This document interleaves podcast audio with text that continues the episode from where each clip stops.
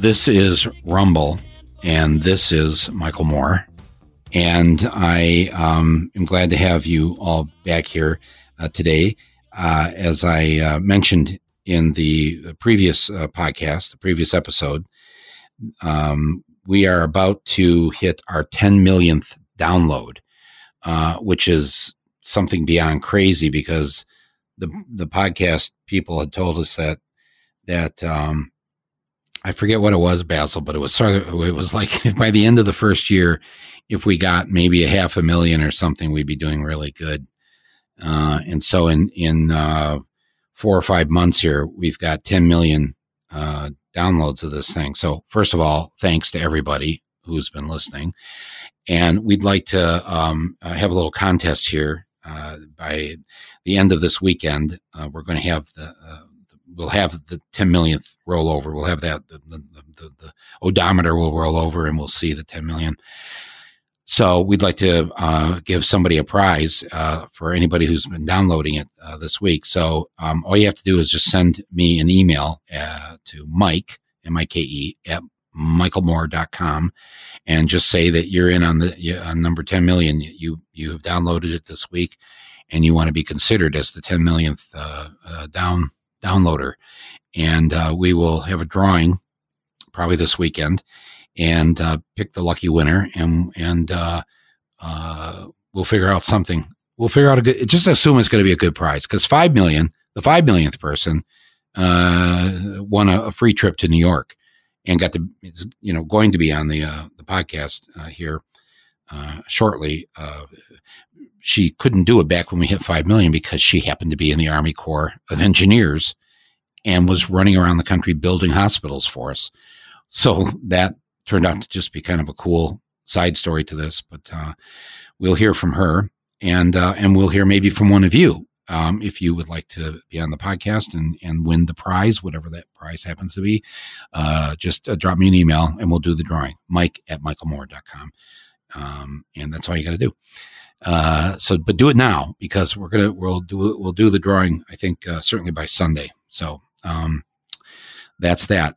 We have uh, as our guest uh, today on Rumble um, uh, somebody whom I have known for uh, a number of years, known of her before I knew her, because in the state of Michigan and certainly in the city of Detroit, she's already live and listening right now. So I don't want to embarrass her, but she, she, if if if if you were to ask in this decade or two, um, who comes to mind of the people in in Detroit in the Detroit area, and a number of them do come to mind who have fought, fought for the people, fought uh, uh, the moneyed interests who do not have the rest of everybody's else, everybody else's interests at heart.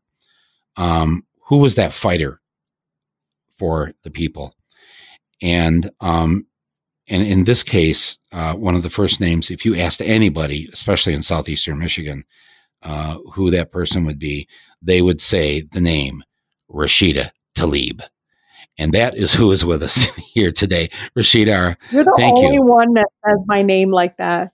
Yeah, no, yes, even because pre- president even he says it so oddly weird, but you you say it very powerfully. It's Tlaib, and that's it. And and so here you are, and I'm doing all the yelling. Um, so uh, you are uh, just so people who are not uh, familiar. You are the representative, the congressional representative. You are a member of Congress for the 13th mm-hmm. uh, congressional district in the state of Michigan, which um, covers essentially uh, and you can correct me if I have this wrong because I'm yeah, no, of, I'm a flame, but it's it's essentially the the western side of Detroit that then bleeds into um, various uh, townships uh, that that are making their way to a place called Dearborn. Um, do I have that right? Would you say that's a so it has like Dearborn Heights, half yeah, of that, but, but not Dearborn itself. Nope, not Dearborn. People think I represent Dearborn because I'm Arab and I so only could represent Arabs. But yeah. it goes from the yeah. east side of Detroit and it stays all the way from, and then it stay and it goes to the airport. You say your it district starts on the east, east side? Yes. Yeah, it does. Wow. It has Yeah, but it has Highland Park. Uh, it comes across. It's really odd. One side of Seven Mile is in my district, the other isn't. It's very gerrymandered, so I'm really looking forward to the. Man, the knife was taken to this district. Yeah. Wow. yeah, it's so odd the way it like pops off of the river. Like it doesn't even touch the riverfront, and the way south parts of Southwest Detroit is cut up like completely in half in certain areas. Very odd. There's like rectangles of neighborhoods. Uh, again, it's the the art and the, the failure of gerrymandering, um, where you know certain communities are cut up the way they are. But here's what's so what's what's interesting, um, um, certainly to those of us from this area, is that I mean this is this is is it safe to say this is a majority black district, majority African American Oh yeah, it's um, close to sixty percent African American. Sixty percent, okay. Yeah. And and what percent of it would you would you call white? They say between thirty to forty percent, but there is about five percent Arab. Probably uh, same same for for Latino community, but yeah, it would I would say 60, 30, maybe five percent Arab, five percent Latino. But okay, you know, so right. I think the census is completely off as, as usual from ten years. So ago. a district that's sixty percent African American and then at least five percent uh, Latino, so there's sixty five percent there. Elected, so the district is only five percent Arab American. Uh, uh, elected um, a, a a Palestinian American to represent them. Please explain. I, I yeah. You're always so funny. Um, look, I grew up, I was born and raised in Detroit. I always, you know, center the work that I've done all of these years is in the Wayne County communities. So I think for so many of my uh, neighbors and residents, uh, they see beyond me being just, oh, the Muslim or, you know, for them electing me wasn't, oh, let's make history and, and elect the first Muslim woman or the first Palestinian woman. It was, oh, we want that girl. She's not going to sell us out. Oh, isn't that the one who took on Matty Moroun? Oh, isn't she the one who j- jumped over fences and got some samples of petroleum coke that the Koch brothers decided to dump on the riverfront and didn't give a shit about people's public health? So it, it, it was more of, you know, around my actions and the fact that I think, you know, Michael, a lot of my residents, I have the third poorest congressional district. So these are frontline communities uh, that have felt – uh, the impact of environmental racism, have felt the impact of dirty uh, air and, and, and, water, have felt the impact of the economic divide that's really shown its ugly face during this pandemic. All of that to say, they really wanted someone that wasn't going to waver or be, you know, bought from, you know, corporations. I was the only one that was running that wasn't taking any corporate PAC money. And so I think they they they were like, yeah, we can't pronounce her name, but you know, she's at least not going to sell us out as soon as she gets to Washington D.C. Yeah, well, that yeah, I'm yes, they everybody, nobody would assume that of, of you, even even if um, their politics even might be a little different or whatever. They they know that you can't be bought, and uh, because we've seen you in action uh, all all of these years, um, but I I do I know that people sent you to DC because of you, they, because you have these years and years and years of of of um, participating, and, and you worked at, at this law center that was. How can we describe what this is to people? Because there's other there are law centers like this in other parts of the country where well, the lawyers. Yeah. Yeah. Go well, ahead. It's like a worker center, right, Michael? I mean, it's it's really the place. It's it's become more than just even like worker center, but anything to deal with workers. So, for instance, you know, we file injunctions against corporate polluters. Um, we have taken on, um, you know, issues around funding for local municipalities. But we are, you know, we I say we still because I always feel like I'm still part of that that family. But the Sugar Law Center, which is a national organization started by um, uh, Jane and Maurice Sugar, uh, which was Maurice Sugar was like the first UAW labor lawyer, uh, I believe, and uh, really believed in um, stay, changing the structural mess that we have now uh, that really leaves people, uh, you know, uh, under like poverty levels and, and, and all that. But this is a center that kind of takes on really big fights. It's almost like it, it lands at the doorstep of, uh, you know, temporary workers. We fought really hard to get um, them, uh, you know, um, stolen wages, fighting back against the work, you know, workers getting sexually harassed in the workplace, all those things. But we we take on these big fights, and but we're very small. And even though we're national, we're in the backyard of of Detroit, you know, where movements have been birthed left and right. I feel like in so many ways, um, what Sugar Law Center is an extension of kind of the belief that Maurice felt, uh, Maurice and Jane Sugar felt that, you know, just because you may not have billions or millions of dollars in the bank, you still deserve human dignity. You don't deserve to breathe dirty air. You don't deserve to be felt less than at work or feel unsafe at work.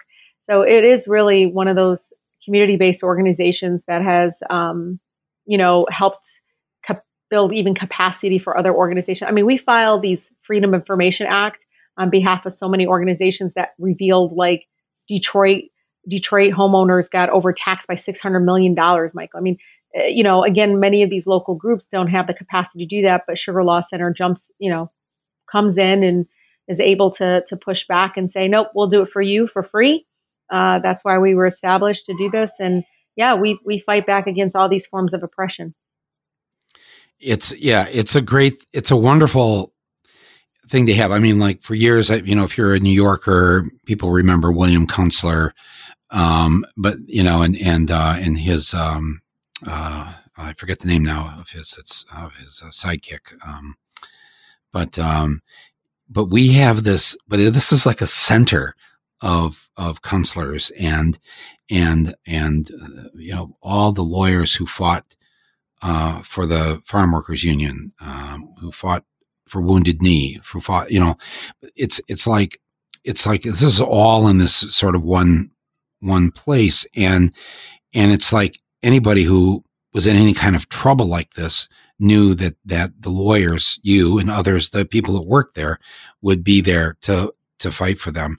But I just, I, so I'm, I'm, I'm just saying that because people know you in uh, Detroit, know you very well for me, it was, you know, I even heard somebody say, uh, like if there was a, you know, you've taken on big bullies here at home, you can take on this guy. You know, it's more of them kind of seeing because my style is very uniquely different. I remember, you know, uh, even my opponents and others were always criticizing, well, look at you, you, you trespass to get, I say, yeah, because people were being poisoned and the state kept telling me, oh, don't worry, the petroleum coke, which is literally, you know, toxic waste, byproduct of like tar sands from Canada, the dirtiest crude oil you can imagine. And they're saying, hey, no, take it. Uh, don't worry that that's, breathe it all in. It's not going to cause any cancer, any respiratory issues. And, you know, people would like snicker and kind of like when I say people, I'm talking about colleagues, you know, outside of yeah. the, the legislature, outside of those that are elected. I mean, they got it. They're like, good for you. Do what you need to do uh, beyond just introducing bills that may never become law or beyond, you know, uh, this kind of like debating back and forth on the House floor that doesn't change people's lives immediately. So, you know, for them, they heard it. I mean, I'm being the eldest of 14, taking people, taking care of people all my life. I mean, it's just there's a sense of urgency that comes from the way I work that I think for them, it's like, it's Trump and the policies and everything that comes along with it. But there was this sense of like, we're tired of waiting. I mean, again, I represent the third poorest congressional district. I don't think people understand out of 435 congressional districts. So when I say to people right now during this pandemic, the third poorest, you're saying it's the third poorest. Third poorest. And I mm. actually have people in my district in that has no access to water. Exactly. Uh, in the country. Right. They don't have access to water during a pandemic to wash their hands. I mean, they don't right. have any of that, right? I mean, so, right. you know, Michael, it's, it's, it's just not about like, of course, you know, the, the icing, I think, or the kind of cherry on top or whatever you want to call it. It was, oh, and holy shit, she's Palestinian. that, that was like an afterthought but I think people were like, yeah, you know, she's taking no, on it Matty. Is, it is an afterthought because, because yeah, because yeah. we already knew you and we knew you all those times that you fought civil disobedience. By the way, how many times have you been arrested in civil disobedience? I mean, uh, technically, technically, I think twice. Um, oh no, no, there's more than yeah. that. What are you not? well, what are you not copying to? Them, Come on. Some of them laugh, as some of them call it detain. You know, I've been detained multiple times. I'll tell you that how, much. How many? Multiple. Okay, how many times have they put handcuffs on you? Handcuffs on me, uh, twice. Yeah, twice. Just twice. Yeah. I've got footage somewhere that's it's more than twice. Okay, d- well, detained. I, I, All right, I, you use the word detained. I understand yeah. you're a member of Congress now. How many times have you been detained? Oh, at least a half a dozen times. Yeah, at least. Thank you. Finally, finally, I'm getting it out of her here. This is this is nothing to be ashamed of. This is this is why we're proud of you, uh, because you are that fighter. And so you went to DC, and um, and decided uh, that you were how have you done this? Because you know, I know I have other friends, people, you know, um, my buddy Dan, who represents Flint uh, in the Congress. Oh, it's yeah. man, when they first, when they all first go there, they're just stunned by the game you have to play, what you have to do, who you have to bow down to, and all this stuff. And um, you know, and and yet you have kept uh, that that wonderful smile on your face. But I know I know deep down this it it just the struggle of it. You know how in these two years, how have you been able uh, to maintain in spite of all the BS that you have to deal with? Oh, it's the best way to describe it is something you said to me once, which you said some crazy shit to me, but this was actually really profound. You I have said, said, a lot of crazy shit to you. That is true. sorry. I'm sorry yeah. for all of it. Uh, no, no, it's it's just like I'm like, who thinks like that? Only Michael Moore. Um, but I and, and, and I half of Flint. I don't know. I just remember driving with you, and you were like, "God, if something ever," because I drive crazy, as you know, and you were like, "God, if something happened to us, there'd be so many conspiracy theories about how we died." But one of the things I was like, I don't know who thinks like that, but one of the things you did say, which was really great, is you say every time you land in Detroit Metro, you remember this? Every yeah, time you land at the airport in Detroit Metro, that you feel like, ah, you're like everything's going to be okay. I just want you to know, like, I come home. I'm blessed that I'm only like an hour or so away from DC, a flight away. That yeah. I come home every week and it matters. But I also created these service centers so I can stay really rooted in in what's going on. I think it's Ayanna Pressley who says, you know, you got to stay connected to the hurt. If you don't stay connected to the hurt, you're going to be, you know, because I'm so fearful. Uh, Michael, I mean, there's a colleague of mine, you could see he's just numb. You know, he was mm. sitting next to me and he goes, Hey, kid, how's it going? You know, I'm a kid compared to many of my colleagues that are really up in age. And so I, I said, I said, it's okay. You know, he goes, Oh, what, you know, what do you like about it? What do you don't? And I said, you know, getting here, I was just ready to, you know, I'm ready to hit the ground running. And I keep getting told, not now, wait, you know, let me go do something about auto insurance. Oh, let's have a hearing, but, you know, we got to wait. We got to be careful. And there's a lack of urgency. You know, everything's slow here while people are dying from our broken healthcare system. People are, it's so slow here mm. dealing with like, you know, the economic issues, the poverty crisis in our country, all that. So he looked at me and he kind of, you could see that he, he kind of remember, he goes, God, I, I do kind of remember that feeling that same way when I first got here. And he's been there for a while. But I, I do believe coming home every single week, really, you know, being engaged with community based organizations like Sugar Law Center and others and staying connected to the pain and the hurt. I know that may sound odd to people, but I think realizing like there's so much, uh, uh, you know, work to do by hearing the stories about those that don't have water and uh, the schools that had to shut down their fountains because of dirty water, all those things, uh, again, it, I think will help make sure that I don't become numb, that I don't, I, I, you know, don't believe that we should be waiting. I mean, my folks have been waiting too long for some sort of real tangible action that transforms their lives today. Why, why haven't more people just given up? Just realize that the system is never going to do anything to help them.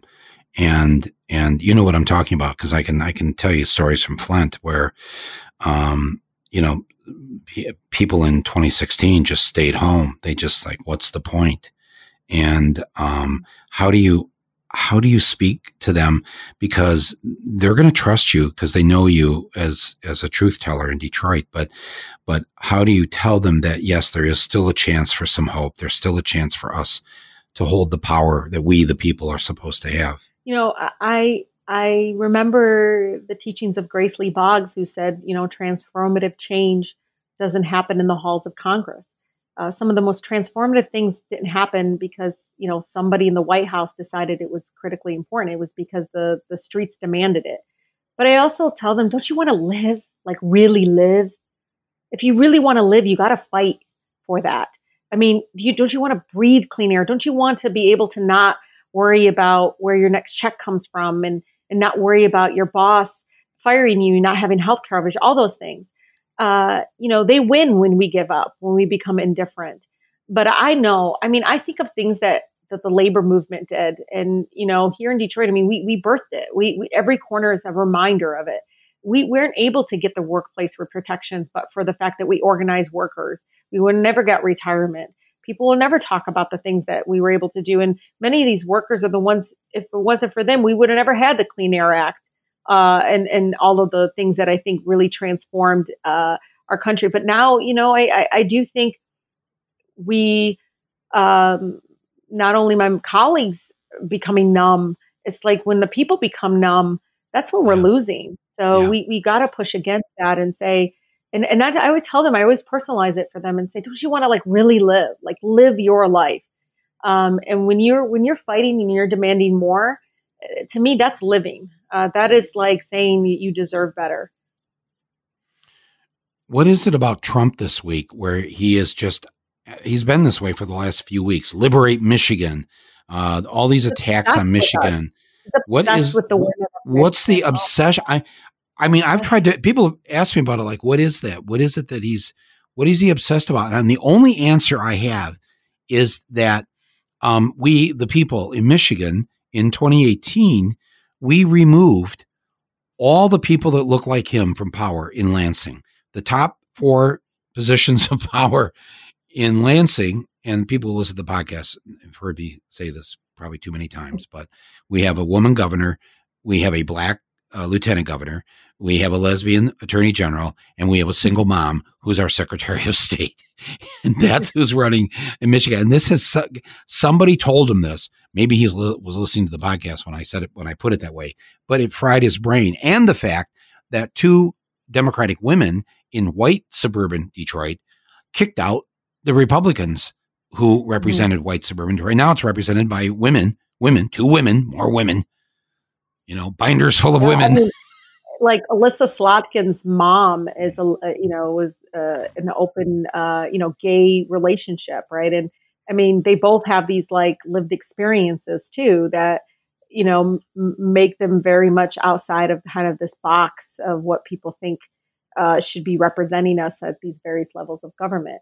But you know, I, look, today I called him president incompetent. I try not to do the name calling because it seems to distract people from uh, what needs to be done. But at the same time, I, I feel very much pushing against him, especially when he threatens to take money away that would save lives. You know, we were trying to help people be able to vote by mail. And, you know, it's threatening to him. It's democracy threatens him. The people voting threatens him. People, women in power threatens him. Hmm. He's so threatened by the fact that, uh, and, and, you know, more and more of us are you know, not sitting on the sidelines. We're running for office, but we're also speaking up. And, you know, we're a lot more competent. We're a lot more leading with compassion. I mean, I tell people like some, there's a unique lens with women in office. Like, you know, people used to kind of make fun of it and say, you're too emotional, you're too this, you're too that. And, and I say, uh uh-uh. uh, they're actually looking beyond numbers. They're looking at need. They're looking at the pain. They're looking at all these issues and that lens is powerful, especially in this environment where, like I said, there's a sense of a, lack of urgency. Uh, I think for for many of us, all of us, very much moms or daughters, or you know, we're always taking care of people around us, uh, and we're very, you know, uh, I think. Uh, thoughtful and smart about how we represent and speak for many of the people that elected us and you know he he can't he can't fathom he can't control us it's a right. control thing too i can feel it in every tweet it's got it it's driving him crazy somehow. And then on top of the people i mentioned there's you. So the, your district was represented by john conyers for for decades. And so now you represent uh, that that district. And it it just seems like um i don't know what it is but he um, but I'm glad. You know what? I'm glad that it's rattled him uh, nobody bothered to tell him in this tweet uh, from yesterday or the day before when he when he said that uh, uh, the Secretary of State in Michigan was election fraud because she was sending out absentee ballots in advance. And it's he doesn't know that we passed a constitutional amendment two years ago in the state of Michigan, making it the law that all voters can vote by mail. Anybody. There's no mm-hmm. such thing as the mm-hmm. absentee ballot anymore.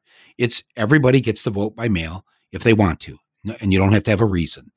Um. And we got rid of the uh, the thing that they would do when you go to vote and they make you try to prove this or that or whatever. You don't have the right documents and they turn you away. Can't do that anymore in the state of Michigan. That's against the law. And then we made gerrymandering illegal, essentially, because we've our new constitution now, this amendment says that there has to be um, a, a, commission that's set up every 10 years that decides, and it has to be nonpartisan. There's no, there's no more, you know, uh, drawing the map to favor your party or whatever, or to draw it to favor certain races. Um, it, it, and the Republicans are trying to literally defund the whole commission, which is ridiculous because it was so overwhelmingly supported to do an independent commission. It's interesting because when I was my first year uh, in an office in the legislature, it was a Republican that introduced a bill to create an independent commission prior to the oh, ballot oh, yeah. measure. It was it's unbelievable that something that I thought was very bipartisan supported all of a sudden now becoming partisan. Again, it's it's the threat. Like they know that more people want to see you know government be about people and not corporations and not the the, the very yeah. few that I think continue to be. Dis- the, the only reason that this constitutional amendment passed in 2018 was because Republicans voted for it along with Democrats. It was obviously majority Democratic, but it was, I think it won by 61%. It was a landslide of Michiganders who said that there should be no more voter suppression and we need to make voting, uh, you know, easy uh, for people, not hard. And um, and Republicans and Democrats agreed with that. And now here we are, two years later, and they are going to. Are you worried at all? That, I mean, do you think there's a chance that Trump is going to try and not have this election this year? Try to postpone it? Try to use the uh, COVID nineteen as the reason? Um, I mean, I'm worried about this, and I and it's well, not. The, I'm not Michael, even in the paranoid uh, pool well, here. You, you you have actually one of the people that uh, continue to remind me never to underestimate him. And I think we continue to underestimate um, yeah.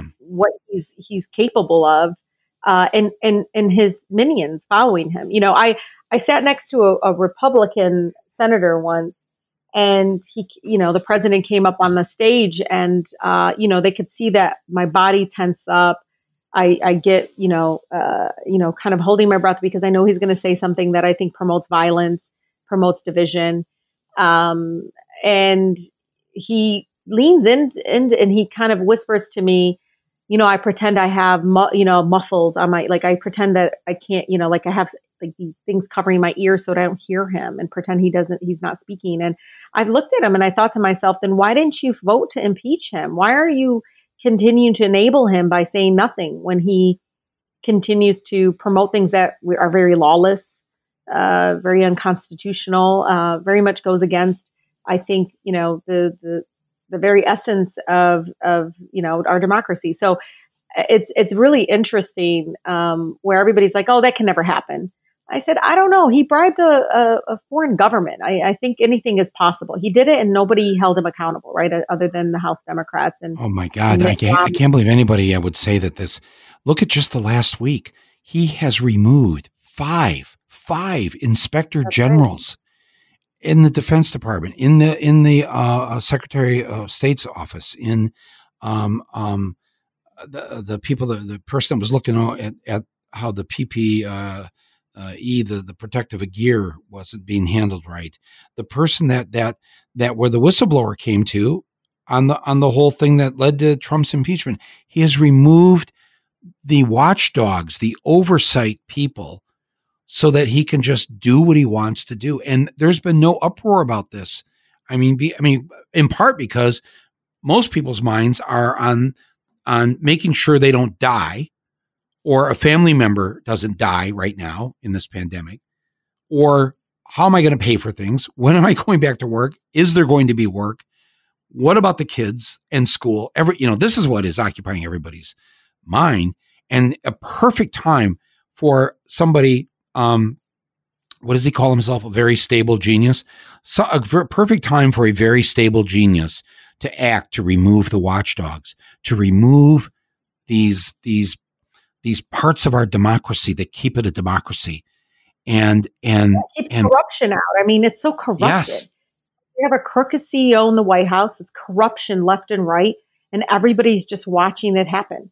You know, and and it's so frustrating because we're constantly told, okay, let's not t- let's not focus on him. Let's focus. Oh, great! I want to focus on all of us do. I think people are so, uh, you know, because it's so toxic. It's so.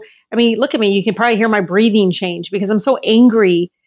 Eh, you know, I don't know if it's the mom in me, but listen, this guy needs a timeout or something. I mean, he needs to be put away, uh, uh away from this like position of power where he's, to me, and very much creating irreparable harm on so many of our folks in different programs and things. I mean, one of the first things he did when COVID, you know, when the pandemic kind of came about, first thing he did that week was, oh, we're going to go ahead and, and EPA, they issued like an executive order of some sort. We're not going to um, enforce Clean Air Act or the Clean Water Act. You know, EPA, right. you can. I'm like, what does that have to do with the? If more than anything, you need to be doing that more. It's like, is he doing it as a favor? What's going on? You know, there's all these contracts being issued. The the commingling of the Trump organization versus the administration, all of that. Uh, again, you know, in a crisis sets a precedent, you know, in so many ways, oh, Michael. Oh, like, I yeah. continues away with this, this dangerous precedent of, oh my God, when is the next crooked CEO, you know, billionaire going to run that is is going to do the same thing? Because we've showed him that you can get away with it. That we don't have to worry about it. That it's yeah, very much. I, um, Rashida, I think even worse than the the precedent and many precedents that he has set is that before we even have to worry about the next um, uh, billionaire oligarch who's going to think that he can be the president of the United States, just the fact that by saying, okay, we're not going to, and using COVID as the excuse, we're not going to enforce the Clean Water Act, we're not going to enforce the Clean mm-hmm. Air Act, and here's what here's what's going to happen. Um, and I think people know this too because we've we've seen we've seen things close up and go by the wayside here just in these first two or three months.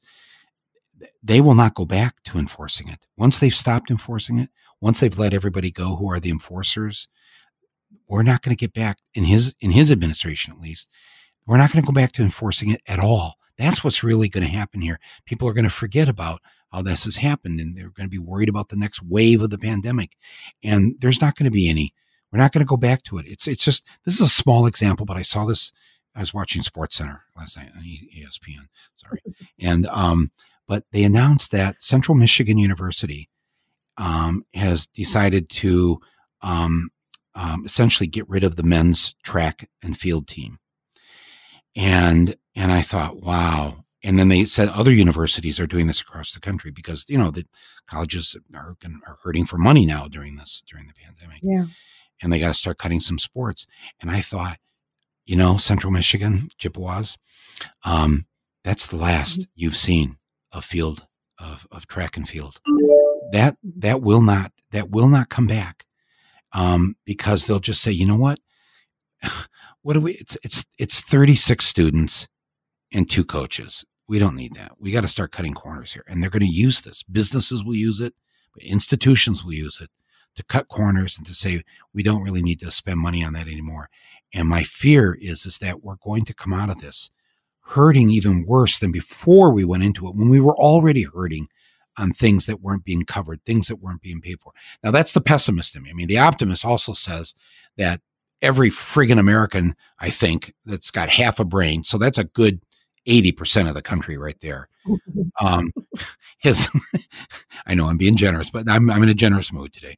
They, they have seen that the healthcare system is broken and that crazy man from Brooklyn with the, with the white hair flailing all over the place was right when he was trying to say that your, your, your health insurance should never be tied to your job. Everybody thinks, oh, I've got a good job. I got good, good benefits. What if you don't have that job? Whether it's a pandemic that ends your job or whether the boss wakes up in the morning on the wrong side of the bed and says, you know what? I'm gonna I'm gonna double the deductible here. Uh, they, I'm too easy on these employees, and with a snap of the fingers, he can do that under the under the healthcare system we have. I think now, Rashida, maybe, and maybe I am being too optimistic here. I think that we might come out of this with some of the things that we thought were going to take years to have happen. It may actually happen with caveat a new president and flipping three seats uh, in the Senate. Would uh, you share any of this optimism? I mean, I think for me, it's it's what what I fear is, you know, a lot of uh, people that I kind of talk to. There's there's those that um, don't realize what we used to have and what's been taken away from us because they weren't really around or didn't fully understand what what how it was before. If that makes any sense. So when you when you even talked about track, I think about you know the young people I was kind of congratulating a part of this fellowship program. You know, many of them graduating from high school and I said, you know, when I graduated from high school, I, I actually had like a driver's license. There was driver's ed. And they're like, say what? I was like, yeah, we, we they offered free driver's ed as part of, you know, your high school curriculum. They had, you know, this many counselors, this, and the kids are like, I didn't know that that is even possible. My worry is, is, you know, pessimistic, I guess, side is I worry sometimes that people don't believe they deserve better or they don't know that there is better, if that makes any sense. Oh, but the one thing that I know, yeah yeah. People don't realize, like, yeah, your insurance doesn't have to be attached to your employer, and other countries do that, uh, do what we're trying to do, right? I mean, it, it, it almost feels, even when I'm trying to push for reoccurring payments, direct payments to individuals, you know, hugely supported in my district and saw some great polling that shows Republicans, Democrats support reoccurring payments during COVID instead of bailouts for corporations. And, you know, the overwhelming like concern that I hear from like some of the folks that are like, oh well, you know, but really, do we really need that? I said, I don't know. Maybe maybe you need to look at the numbers. But a third of our neighbors could not pay rent uh, in April. I don't even know what the numbers are in May. And then, you know, I said, do you know that close to 35 million or more have, you know, our unemployment benefits? Some are never going to have a job to go back to because of this pandemic. That's how bad it is. Uh, you know, and and just even talking about uh, the student debt, everything. I mean, when when people mention how much like tuition was and how there was all these kinds of grants and things, you know, high, you know, that college was so much more accessible. You know, these folks are like, I can't believe it used to be like that. I'm like, yeah, and it just kept getting worse.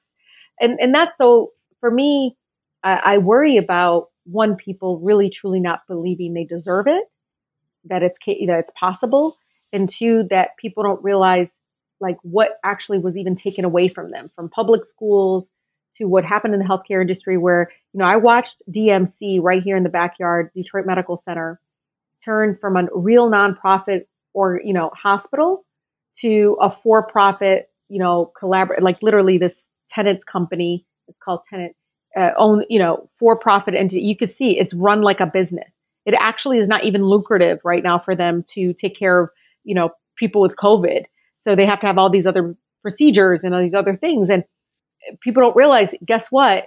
That's really not a nonprofit anymore. It's actually run by a for-profit that, that company and corporation that looks at numbers, not quality healthcare, not need, not saving lives, right?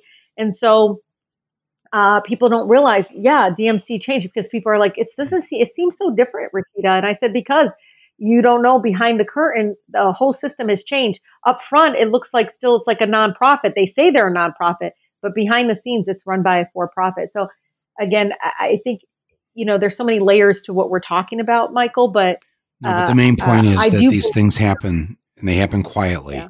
and the people don't know and then i'm sure there are people listening to this right now that that just said to themselves and these are educated people listening to this podcast what what do you mean no clean clean air, clean water act enforcement? What do you mean? That well, that's because 95% of turn on any news channel, it's it's uh it's the coronavirus. Um and and it's a perfect time for these for these people, these bastards. I'm sorry to, to use that language, but I'm just um, you know, for them to get away with this stuff. And uh and yeah, I worry I worry you know compassion or even empathy from them right in i mean Detroit, even now as about, these so-called water Yeah. What what's been going on though in Detroit? It's just been heartbreaking to to see. I mean, I got stuck. I was in New York when this started, and I you know I have an apartment up in up in northern Michigan where I live, and then I have an apartment here when I work in New York, and so I, I was working and this the lockdown started when I was here, so I'm, I'm I've been here, but it's been heartbreaking to see um, how many people have contracted the virus in Michigan and especially in southeastern Michigan, and how many people in Detroit have died, and, and the percentage of people of color who have died has just been unbelievable. And I just, with how are you dealing with this? I mean, you, it's got to be awful on you. You're there, you're representing them. Yes. So, well, and, and I think for so many of our black neighbors, you know, I, I mean, I born and raised in the beautiful black city. I mean, it's 85% African American now. And one of the things that is hard when you see these numbers of 40% African Americans died from COVID in Michigan, where African Americans only make up less than 15% of the total population. So think about that for one moment. Wow. And, you know, that is un- incredible. And, and then, but then you read statistics like, well, one of four Detroiters are so-called essential workers. You know, they weren't called essential workers a few months ago, but now they're essential workers, right? They're out there uh, putting their lives uh, on the line to provide people with groceries, to to you know, moving those those kinds of items together. And so, I, you know, I think structural racism uh, even environmental racism. I mean, many of my African American neighbors are literally their backyard is the steel companies, is you know, many of them working class, uh, been really hit hard with COVID.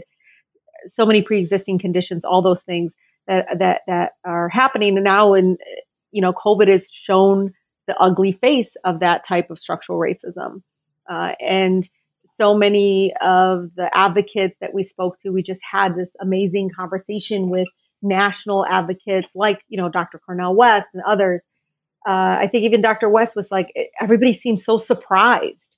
But what do you expect when you, you know, this is what happens when you oppress people, when uh, they're not given, you know, uh, equitable funding for education, equal access to to the same jobs that you know anybody would would want to be able to have access to, all those things.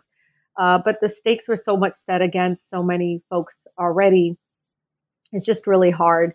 Uh, I, you know, I cried when I had to call. I mean, I, it was the hardest conversation uh, call I had to make was when we lost the youngest uh, person in Michigan, a young African American five year old girl yes, named Skylar right. Herbert.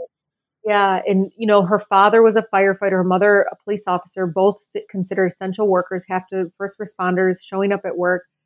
And when I picked up the phone and called over there, the grandmother answered, and Michael, I mean, I said, "Hey, it's Congresswoman Tlaib. Just want to check," and, and immediately just broke down. I cried, and we cried together, and just the parents thinking, God, they might have brought something back to their child, right? And mm-hmm. and the fact that you know, but because of what happened, then finally everybody's like, "Hey, maybe we should be testing all first responders." uh, oh, maybe we shouldn't be asking for prescriptions uh, as a requirement to get testing, which is a huge barrier. A lot of people don't have primary care doctors, Michael. I mean, so when people say a, a lot of these, uh, you know, uh, well, you can go get testing, it's like, no, there's all these bureaucracy and, and stuff that's set in place that really excludes people. So that's why I've been a big proponent of like mobile testing. I've got a few. This I got, got to go to one tomorrow at one of my senior centers that's predominantly African Americans, and and getting everybody tested. But uh, it is really heartbreaking. And even talking about Skylar uh, on the House floor and talking to people about the fact that we really don't understand this pandemic enough. Where you know, first you first they said African Americans couldn't get it. Do you remember that? Then they said right. children couldn't get it. Right. Then they said, you know, all of that is completely every single theory that has come out of this incompetent uh, president's mouth and and all of the the folks uh, that are around him, you know, advising and giving. I mean, this information is just awful. It, it really, you know, it really killed people, uh, and I really believe that. I believe we could have saved lives if we just spoke the truth. We don't know. Be cautious. Uh, that we recognize, uh, you know, the the racial divide about access to healthcare and and the fact that the economic divide played a huge role uh, for so many of my black neighbors again that you know still had to show up to work uh, with no masks for a long time. We had a fight for grocery store workers, Michael, to get masks um, and gloves, and and they were asking for it before anybody demanded it, right? I mean, they were like, "Hey, something's wrong here. We don't try. We really would like some masks." Uh, so it's just really hard to watch it all happen. Uh, I think uh, an active a fellow activist on the call that we did about how Black communities across the country are impacted said, you know, when when does it stop? When when do they stop seeing us as being disposable? Mm. And it just broke my heart. Yeah, yeah, it's and especially I I try to explain Detroit to people who aren't from our neck of the woods and um and and growing up especially um even though I grew up in and around Flint it it um the idea of going to Detroit was really like it was almost like going to Oz mm. you know it was uh it was um it, it was like a both Flint and Detroit were sort of a you know they were a working class paradise in a way um I mean they had they had their problems or lots of lots of issues and things over the years but it's still um it's still i think anybody anybody who's part of the detroit or michigan diaspora that is that exists across the country because you run into everybody it seems uh, somebody um, if if back when back in the days when i would travel or tour um, and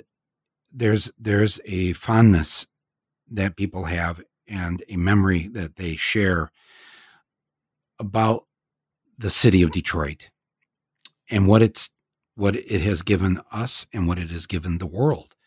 And I'm just curious how you how you answer that question because you know a lot of times you know like especially in the news Detroit will have this you know this bad rap or whatever and of course a lot of it is racially tinged if I can put it that way. But it's it's something it's something that I think is I don't know it's I th- not that not that we would be different people if you or I had been raised in mm-hmm. Chicago or Kansas City or whatever, but I'm just saying uh, there's something about Detroit um, that has been good for how you or I turned out. Um, and, I, and the same for Flint. Well, I tell everybody you come here, uh, you leave stronger. Uh, you leave really increase. It's almost like somebody just, you know, put get, you know, uh, clean energy in you and made you believe. Uh, I think there's just a huge fighting spirit here that you won't find anywhere else.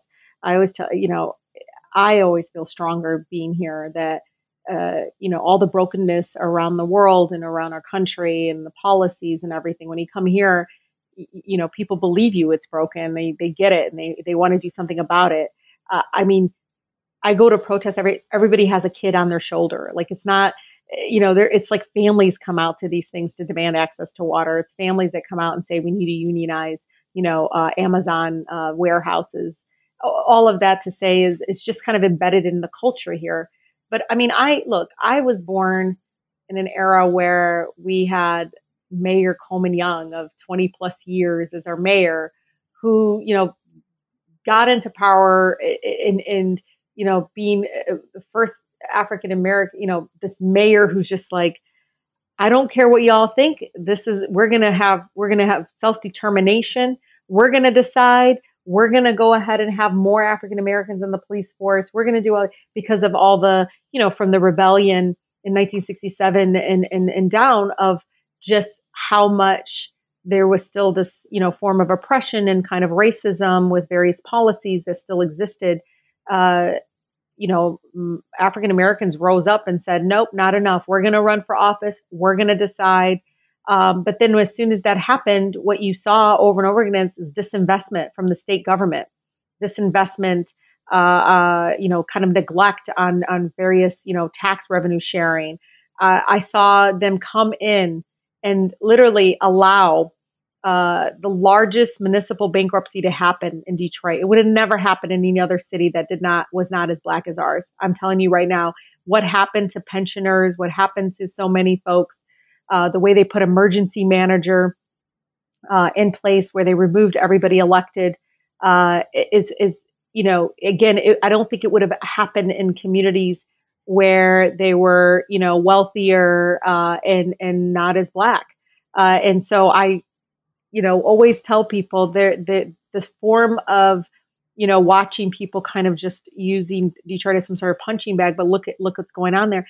I emphasize uh, to many of them, many of these issues is because of that that form of structural racism. I mean, in the legislature, because I was an African American, you know, I'm Arab, and I'm sitting there talking. Somebody's like, "Well, I don't want to," you know, these are colleagues, Democratic colleagues from you know different parts of the the the state who said, "Well, we we shouldn't be sending more money to to to Detroit." I said, "Why?" Detroit almost at that time we I said Detroit almost has a million people. Uh, it is the largest city in the state. It's at the anchor. It has two, you know, it has two international crossings. Twenty seven percent of trade comes through that that city. It, it literally is the hub of of the auto industry. And and they look at me like, "What do you mean?" I said, "Well, the next other most populated city is I think I don't know if it's Grand Rapids or something, but it's like 200,000 people. I mean, understand that there's more people, there's more need, but people didn't see it like that. Uh, they they just saw the the that it's being led by African Americans, and I don't think they really realized, honestly, Michael, that you know that form of stereotype, whatever the form of like you know lens, it was blinded, uh, yeah. very much so by what they've been taught, and yeah. and intentional or not, it resisted. I, I heard it in various tones in these kinds of, again, these are colleagues of mine that, God, they fought with me for children literacy and fought for all this stuff. But boy, when it came to Detroit, they one even used to say, Well, I don't want to look too pro Detroit. What does that mean? Mm. What does that mm. mean? Yeah, we know what it means. We know what it means. Yeah. It's a, um, but I, but I resist it and I fight it. And I think, you know, uh, like if you have somebody like uh, comes to Detroit, um, uh, somebody who has never been to Detroit, and you pick them up there at the at, at the airport in your, um, we'll just call it a Chevy truck, um, but um, the one you drove me around in, yes. Yeah, um, it's not bad. Stop mm. telling people to beat up Chevy. It is not. Yeah, I did not say beat up Chevy. I just said I said I, I know Chevy truck. People that yeah, it's nice with der- with derision, with derision in my voice, a derisive tone. Um, but you're um, the one who got into my car. I you you. I looked along. at it and I did. I got in it and uh, and I, you know, I still I was trying to remember some of the prayers uh, that I had learned as a child uh, while we were barreling down the freeway. But no, but seriously though, when you pick somebody up, like where where would you take them? Where do you where would you want to take them in Detroit to give them a a real sense of the the the vibrance and the oh. vitality and the humanity I, and the food. Oh, the first, yeah, yeah. You know, it's funny. I always tell people like they always want to come and learn about Detroit. They go meet the mayor and elected, you know, city. I was like, no, no, no, no. Let's go to a block club. They're like, what? I was like, let's. There is no. I mean, our neighborhood black clubs are the shit. Like they are amazing because it is, you know, a lot of them are seasoned residents, you know, retiree auto workers, uh, the lady who, you know, worked, yeah, they're amazing.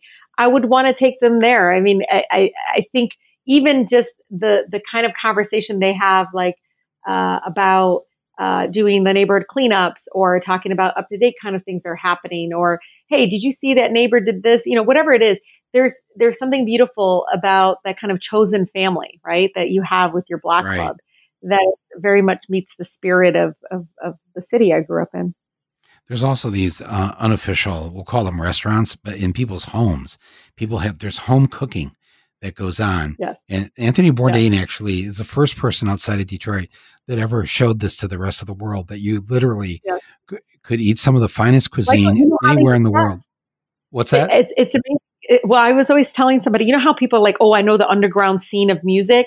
I was like, oh no, but there's a guy named Jesse Gonzalez from Southwest Detroit who will give you a underground scene of of the food, you know, the the, the home cooked meals. I mean, it's amazing.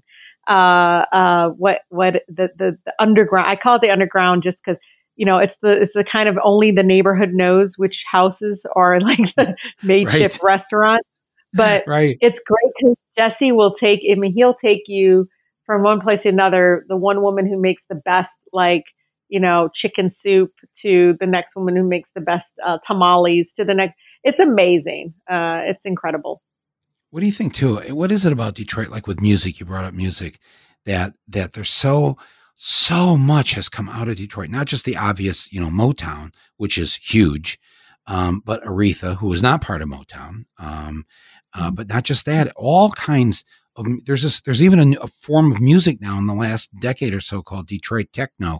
It's, there's a festival in Detroit every year. There's like a million people that show up. Oh, it's crazy. I've never seen like and like I had no, I had never heard of this. There's an actual genre of music named after Detroit, Detroit techno.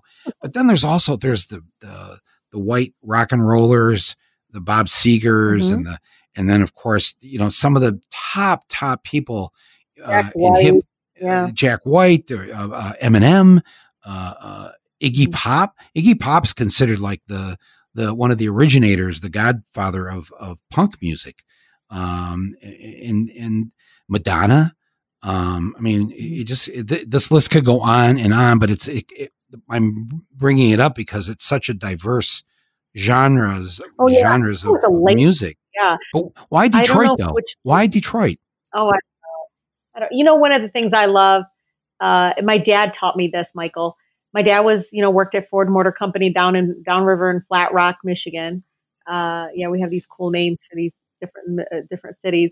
But yeah. he he loved how when you walked onto the to the floor, you know the the you know auto ma- uh, manufacturing like floor, the assembly floor, yeah, yeah, yeah. how everybody was equal, everybody's one. It was like in, in because everybody was part of this like UAW, and and you saw how like whites and blacks and everybody just kind of got together, organized together against the boss, right, against the the corporation, the company, uh, yeah. and really organized each other. It was a late night uh, talk show host. I can't remember his name was interviewing me and he said, it was so cool, Detroit. I've never seen white and black folks walking together. And I just thought, what mm. poor sad thing. I was like, what do you, you see that a lot here. Uh, and it's, it's through music and through the various cultures of Detroit and, uh, uh, and, and the fact that the, and the unions, the UAW, oh, yeah. very, very right. early on insisted right. that the assembly line be integrated way th- right. this is like way long this is this is before the modern day civil and rights dad told me it changed it completely changed his even just view because he, even you know versus uh you know the things that he was kind of taught i mean you know he only went up the fourth grade education came to the united states at 19 years old but even as an immigrant right i mean it's your dad it, right completely, yeah my dad he completely transformed his lens to be alongside uh, you know, different colors of people, different uh, folks, and and and building these cars, and then going out there and organizing for healthcare, organizing for their families' uh, livelihood. Uh, there, there's some, there is. I mean, even now, if you look at, uh, I have Detroit Jews for Justice who literally work with We the People to demand access to water right now. It's beautiful activism happening.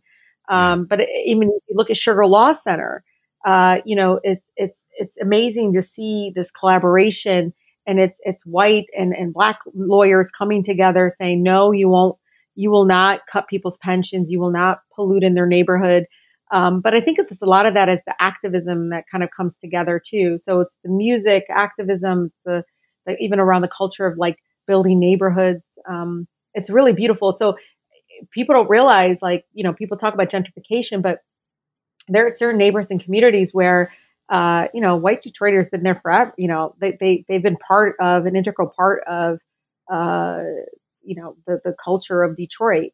Uh, but, but they also are so proud, so incredibly proud of being part of this beautiful black city.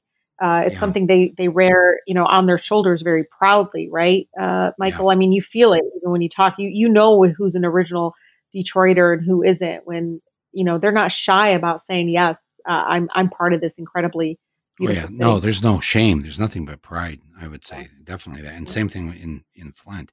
Do you ever sit there in Detroit and just um, look a half a mile across the river to a foreign country, people that um, are not that different from us in in in Detroit and in Michigan, and yet just a half a mile away, they never have to worry about if they get sick that they're going to lose their home. Or they they they they have certain structures to protect them that there's there's there's paid sick leave. There's you know the uh, you can you can go to the university and it and instead of it costing twenty to fifty thousand dollars a year eh, some of them you can go, you can go 10,000 maybe over there. Why is that? And why do they live four years longer than us? I'm referring, of course, to the friggin' Canadians who are just across a, a very narrow river. And, yeah. and, I don't and know. I would think, I, mean, I, I remember, go ahead. No, no, I would no, I'm just thinking during this time of pandemic and, you know, just what I've read and what I've heard in terms of how they decided to treat it because they have a leader who believes in science and treats things, you know, in such manner. And it's just, I just, I don't know. I've always had this feeling living in Michigan that, God, it's right there, everybody. It's right there. You know, can't we just invade and steal it and bring it back or something? I don't know. But it just, it just drives me crazy that, um, that, and I'm, and look, I'm glad for the Canadians that they, they get to have a slightly better life, but shouldn't we all have that? Shouldn't that be yeah. something that we look at them and say, yes, you know? And when I try to explain Medicare for all or whatever to people, sometimes I just say Canadian. It's Canadian. We need Canadian health care. We need what they yeah. got. Whatever they got, that's what I want. Well, I mean, you know this. Uh, I mean, many of our my neighbors here in my district, they go there to get their prescription when they can't afford it here. I mean, you yes, know, it's been kind of a godsend. Yeah. So it's, it's and how it's many hard. I don't. And, and the, all the Canadian nurses who every day drive oh, across the bridge thousands. or through the tunnel, thousands, thousands, who come into Detroit, into Michigan, yeah. to help us. One, one hospital, sixty percent of their workforce is Canadian. One of oh the major hospitals. Wow. Yeah. It's almost, I mean, they don't, the Canadians are too polite to ever say this, but they are like doing missionary work. They come through the mm-hmm. Windsor Tunnel and they s- spend their day risking their lives to take care of us.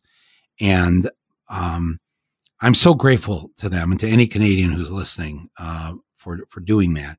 But it's sad, Rashida, it's sad that, um, not that I don't want them to come and work in Michigan, but, but why are we why are we at this point and how do we get out of it and i, I need i need your answer in less than 30 seconds you know when we honestly when we stop treating uh, billionaires and corporations and all these folks as some sort of like credible sources of what we need as a as a, as a, as a people in the united states when they are not given so much.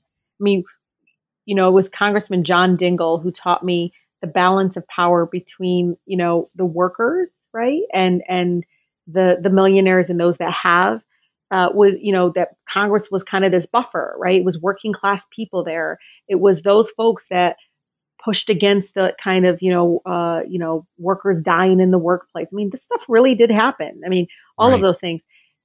He said, now it's you know he he said this to me before. He goes, look at now now, you know corporations are all of a sudden people and uh, and then I told him I heard that half of the and it's true half of the members of Congress right now are millionaires. I mean, they're in an income wow. class that will never ever truly understand what it means to live check by check, or what it means to have to go into a workplace where you know there's been confirmed COVID, and you ran out of sanitizer and you don't know what to do. And I mean, these are real life things that are happening to people. But it, again, I don't think that's going to change until we get more people in there to take out these folks. And you know, I think it's the first African American elected to Congress, Shirley Chisholm, used to say, "Hey, if there's no seat at the table, bring a chair." I'm into the school of thought. Now, how about uh, you go to the table, shake the table, you know, you know, butt bump the person in that chair and take the chair. Because I'm at this point not expanding the table as much as you know taking the the that power away from those that have uh, and getting people in there that fully understand the importance of, of fixing our healthcare system, fixing all the brokenness that we have across the country now. Just before we go, um, I just want to ask you. I read something in the paper that you uh, either proposed a bill or introduced a bill this past week to create a a, a civilian or civil service corps um, can you explain uh, what that is? Because it sounded like a, a, really good idea. Uh, what, what, are you talking about the uh, uh, first responder corps? So, yes, I, so yes. this, yeah, yeah. So I introduced the uh, Automatic Boost to Communities Act, which would give people two thousand dollars on a pre-charged debit card every every uh, month until the pandemic is over, and then thousand dollars after that, a year out.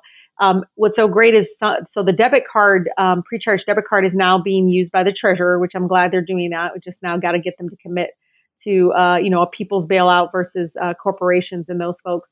But in there, we also tucked in the, the importance of going ahead and, and getting folks to work, you know, with us as first responder corps.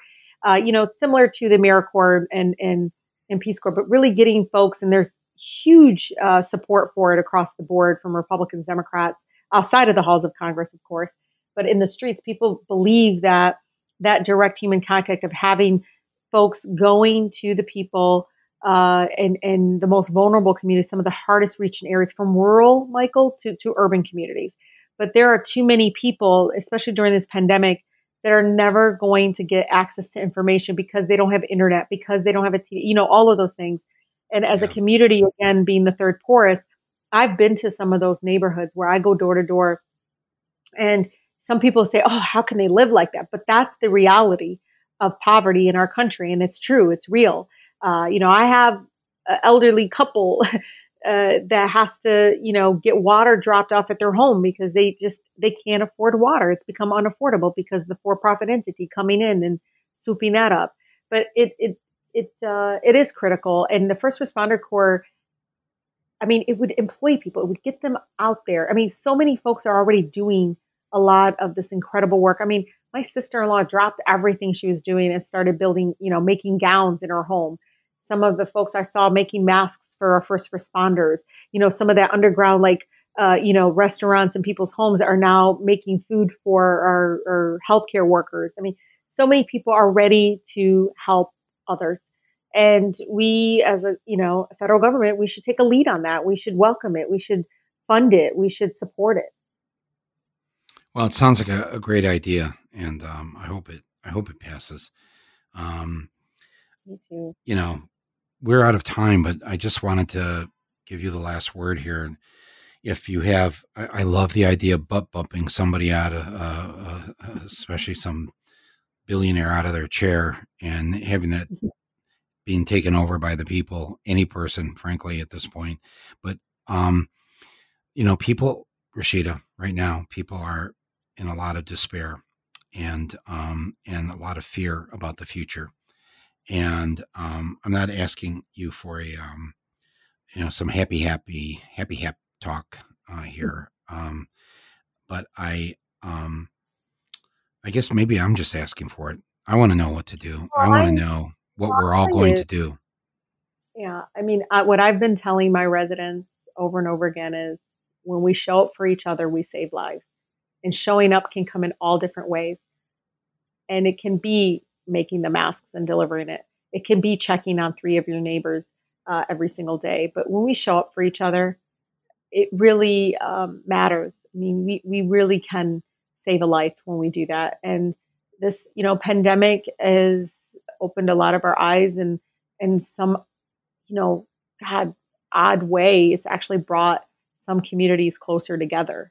Uh, and uh, even though not physically, people are leaning on each other and and it's been really inspiring to watch but i just i just hope people in 2020 understand that showing up for each other i don't care if it's showing up at the polls it's showing up to you know demand that somebody supports a first responder corps act or if it's showing up and saying hey how come this you know like i go into stores and i'm like how come the the worker doesn't have a mask? Are you not providing a mask?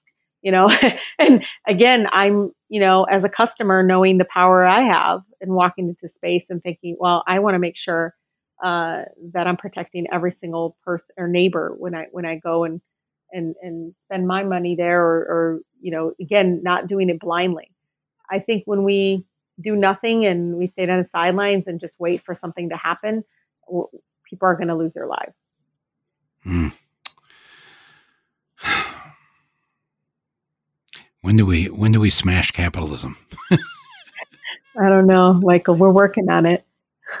We're, I'm just, working we're doing, on it. We're doing our best, right? We are, we are, and and the the the people are. Uh, I mean, we we we make up a lot more uh, than the money and all that stuff. So we just we got to push back against the numbness and the indifference and have people believe that that everything they think is impossible is possible. We can do that. Yes, I do believe that we can do that, and um, but it's going to take all of us. Everybody's uh, everybody's got to get off the bench and um, participate at this point, um, and especially if we're going to succeed in November. Um, as you said, I I don't take him uh, for granted one single bit, and I'm um, um, I'm well aware of um, uh, his performance art and how it can succeed. It's a form of 21st century would, would, would have been would have been called propaganda back in the 20th century. Um, oh, yeah. He knows he knows how to mani- manipulate oh, and to so use it dangerous. So dangerous. It's very dangerous. It's very dangerous, and um, um, so we have we have a lot of work to do. You have a lot of work to do. I'm grateful that you're there. Uh, you're in your first uh, term. Uh, you will be up for reelection also here uh, in November, and um, and you have a primary to get through first, I believe, right? When it when, yeah, when is that? 4th. August fourth. Wow.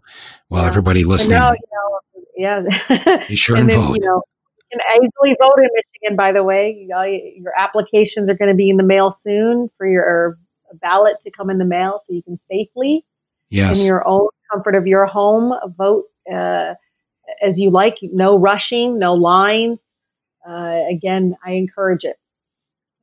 Yes, yes. Thanks to those women in Lansing who've been sending who're sending out these ballots. You know what, Michael? Let's watch and see because you know he has to wear a mask when he. You know that Trump's coming, right?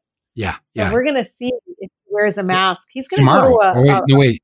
Oh, yeah, he's going to a Ford assembly line, and I he you know I'm gonna see if he wears a mask, and I want to see if if Attorney General Dana Nessel uh, uh, says it's some sort of violation. Because it's law. It's a law. Yeah. It's a law right now. It's a law. But yeah, well, it's it's required. Yeah. So we'll see what happens. But yeah, he he can't. You know, he's he's coming down here and after insulting, you know, after just attacking the governor, the the.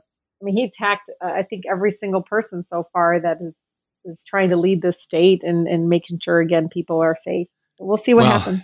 We'll see what happens. Um, and I look forward to what happens uh, here with you this year. And um, thank you, thank you for serving. Uh, thank you for becoming the first Muslim woman to represent the people of America in the United States Congress. You, well, you and and and uh, and uh, Ilhan uh, Omar. Yeah. But but we you know we put in, in we we have to put Michigan first before Minnesota. No offense. It's just it's how the sun works. We're we're an hour we're an hour ahead of Minnesota. I've told I've told Ilhan this before. You know, we're always going to be an hour ahead of you. So I try to catch up if you can, but that's just the way it works. So um we uh, you hear New York City outside my window here. yeah, I do. um, sad sound these days. You got oh you yeah, oh, have your two boys been there in the uh, in there with it during this entire podcast? Oh yeah, no, I've been homeschooling. Wow. Oh third grade math. Get out. I haven't heard a peep. I haven't heard a peep out of them. Oh no, I closed the door. I could hear them. Uh, according to Basil, he couldn't hear them, but uh, they, were, they, he was playing video games, so he's real loud. Yeah, one may have knocked the other out. You might want to go check. I'm just saying, you know, something might. I don't know. Happened. My 14 year old Adam, who's a huge fan of this podcast, which by the way, you, I don't know if you heard somebody kind of interrupt me. And he's like, when you're done, I need to talk to you. So I, t- I show him a text. I said, Hey, I'm on Michael. He goes, that's Michael Moore. I'm like, yeah, you've met him before. And, but he's just, I think he loves your podcast and I, I let him oh. listen, even though oh. I, I, oh, know. Oh, thank you. Really, yeah. You know, I know that's so great to hear and tell him, tell him thank you. And thank you to all the other 14 year olds out there who are listening to this. Um, but uh, Rashida Tlaib, thank you so much. Um, and uh, we'll see you next time, maybe down in Washington, D.C. And in the meantime, to everybody who's listening, uh, don't forget to get on in on the uh, 10 million. Be the be the 10 millionth person to download this. Send us uh, an email. We'll pull the winner out. Mike at michaelmoore.com. Send it right now, and uh, and tell your friends and neighbors about this podcast. It's Rumble with Michael Moore, and um, grateful to all of you, and uh, grateful to our one wonderful Congresswoman uh, who's fighting the good fight for us uh, there in D.C. Thank you again, Rashida. No, thank you, Michael. Take care. All right, be well, and be well, everyone.